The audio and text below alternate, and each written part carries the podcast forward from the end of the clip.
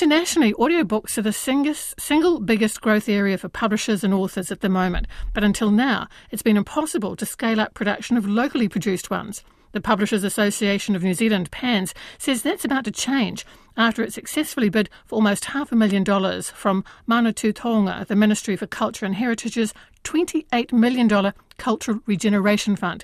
In the first round of bids for the fund, only five groups out of some 66 applicants have received grants, adding up to $3 million. The remaining 25 million will be shared out over three more funding rounds. Now, Blind Low Vision NZ and RNZ have traditionally been two of the main producers of audio versions of local books, but publishers and private groups have been ramping up production.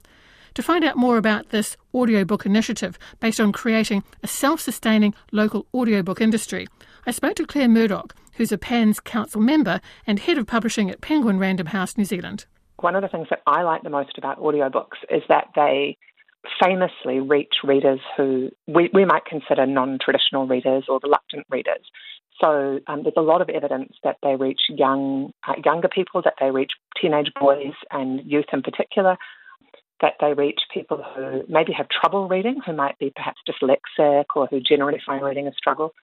And there's a lot of evidence that they're good for people, for all of us who are so sick of staring at screens or who are doing something else with our hands at the time. So, cooking, cleaning, uh, often people listen to them at the gym or going for a run, and internationally it has a lot to do with uh, commuting.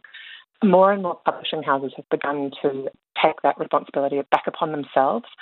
Historically, they've often been licensed out to audiobook producers, but now publishers are jumping in themselves, and, and we've done a lot of that at Penguin. So we um, we have our own uh, small bootstrap team of people in our New Zealand office who are making New Zealand audiobooks, and other publishers are starting to do the same thing. And the cool thing about this initiative is that it will mean that all of the incredible publishers in New Zealand, small, institutional, indie, internationally owned, can all get into this game, and it will float all boats basically. So then, how's that going to work? Given you're going to have lots of different streams, is this going to centralise the um, production of audiobooks? Because we're talking about no. creating an industry or a self-sustaining industry. So, yeah. what will be what will be different, and how will that near half a million be spent?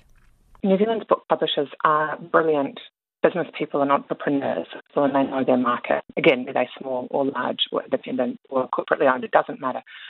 So there's an amazing precedent for this whole kaupapa in the Creative New Zealand ebook initiative from way back in, you know, I'm going to guess 2012. I don't have the exact stats to hand. But um, the brilliant thing about that was that the funds were made available to a wide variety of publishers who could then apply to a decision making group, and there's a steering group on top of that, part of the Publishers Association. And very even handedly, a large number of New Zealand publishers were able back then to kick off their ebook publishing programs. And now we take the availability of those ebooks as a matter of course. Um, so something very similar will take place, and individual publishers can apply for some funds. But there may be a few specific studios or providers who might like to be um, make themselves available for that work. But really, there's so many amazing independent producers in New Zealand. There's so many amazing audiobook production experts. Um, a lot of it's about being local. So if your author is based in Wellington, for argument's sake, you're highly likely to want a Wellington studio so that they can pop in and that you can enjoy the process of producing a recording with them, or they can enjoy, you know, expert production in their own neighbourhood rather than having to travel far afield.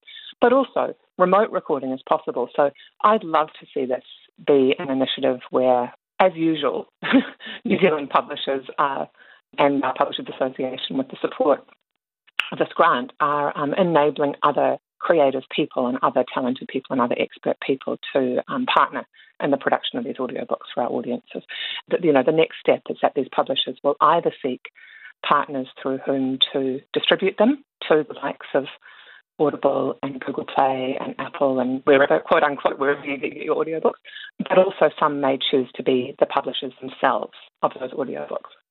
So when I'm seeing the phrase self-sustaining industry, this is where I'm I'm a little bit confused. So this half million, if lots of people are applying for little chunks of money, it's not mm. going to go very far. It's not going to last very long. And will it actually end up with something that is self sustaining? Or is it something that will simply allow us to produce more audiobooks for the next, I don't know, one, two, maybe three years?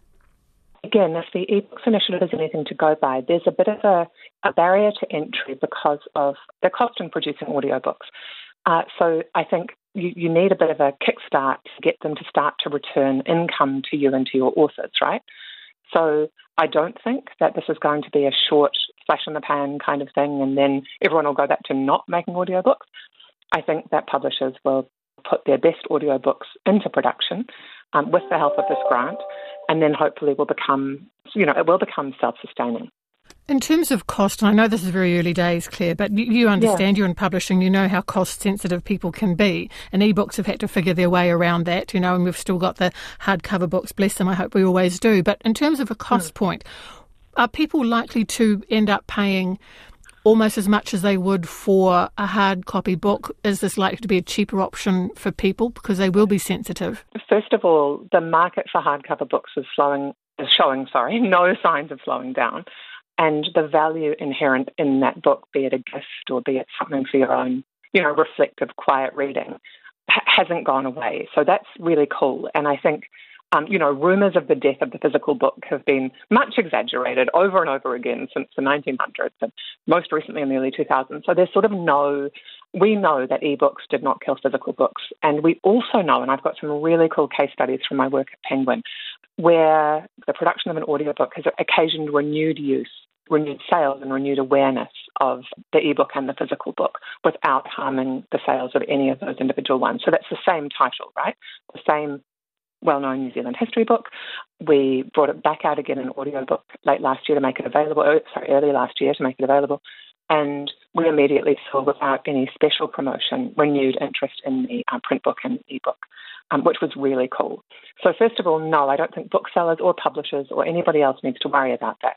Um, and in international markets, we see audio as a an extra audience. You know, for the reasons I mentioned to you earlier, that people who perhaps don't have time or the ability to read at length in print can enjoy an audiobook. Uh, just to answer your question, audiobooks are more frequently purchased through subscription models than they are in the same way that you might go and buy a physical book. So, you know, you tend to um, sign up to Audible or sign up to Google Play or Apple audiobooks. And then every about every kind of month or so you get a credit. And so you can spend that credit on an audiobook. But their price point is not prohibitive to purchasing them. The price point is usually lower than the physical book. It's very early days, of course. You may not have had a chance yet to reach out to publishers, but I'm also curious to see if you think that authors will be winners. If we're looking at great for publishing houses, great for readers, stroke listeners, is this a win also for our authors? We find that our authors are super, super keen to have their books available in audio, and many of them are excited to be the ones to read their books where that's appropriate. Yes, it is. It's an additional audience. It's new sales. It's a new channel. It's a new market.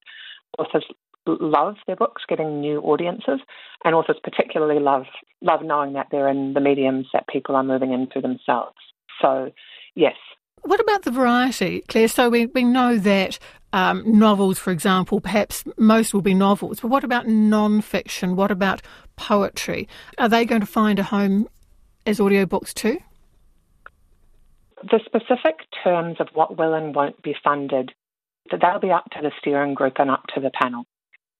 So if it's anything like the Great New Zealand eBooks project of, you know, of, of however many years back, what we will see is an incredible variety of great New Zealand books. And again, those can come from any one of our talented New Zealand publishers. So yes, there's a demand for fiction, but our audiobooks are particularly successful in delivering or answering the needs of readers for non-fiction. We know that for a fact. So uh, again, personal example, but uh, at Penguin Random House, we publish uh, Scotty Morrison's books and uh, you know Māori Made Easy, which are always finding a bigger and bigger audience as more and more New Zealanders want to discover and want to learn and make it their resolution to learn Te Reo Māori. And we've seen, uh, again, non-fiction, educational use, you know, personal improvement, as well as a commitment to Te Reo Māori. That book has been especially successful. It's by far the biggest selling New Zealand audiobook, and the numbers continue to surprise us as more and more people find that. Uh, and again, history, sport biographies, for example, as well as New Zealand's amazing fiction, you know, books by Witi Ihimaera, uh, books by other great New Zealand publishers. So we know uh, publishers and authors. So, yeah, we, we, know that there's demand for a wide range of literature in New Zealand. And I think the exact terms of this panel haven't been determined yet, but um, hopefully it will reflect the wide range of literature that New Zealanders enjoy. Well, the announcement really is just out. I'm assuming you've known, uh, PANZ has known about it a little bit longer. So, where to from here? You've mentioned panels and you mentioned steering groups. So, what happens next? Look, again, the terms of that are yet to be determined. So, the, the, the basic plan is we will set up a steering group of knowledgeable individuals from, from the industry and outside the industry to oversee the project. And we plan to use you know, economies of scale to negotiate good deals with recording partners um, and pass those deals on to the successful applicants to this fund. Claire Murdoch from PANZ. Let us know what you think of the idea. Email Standing Room only at rnz.co.nz or text us to 2101.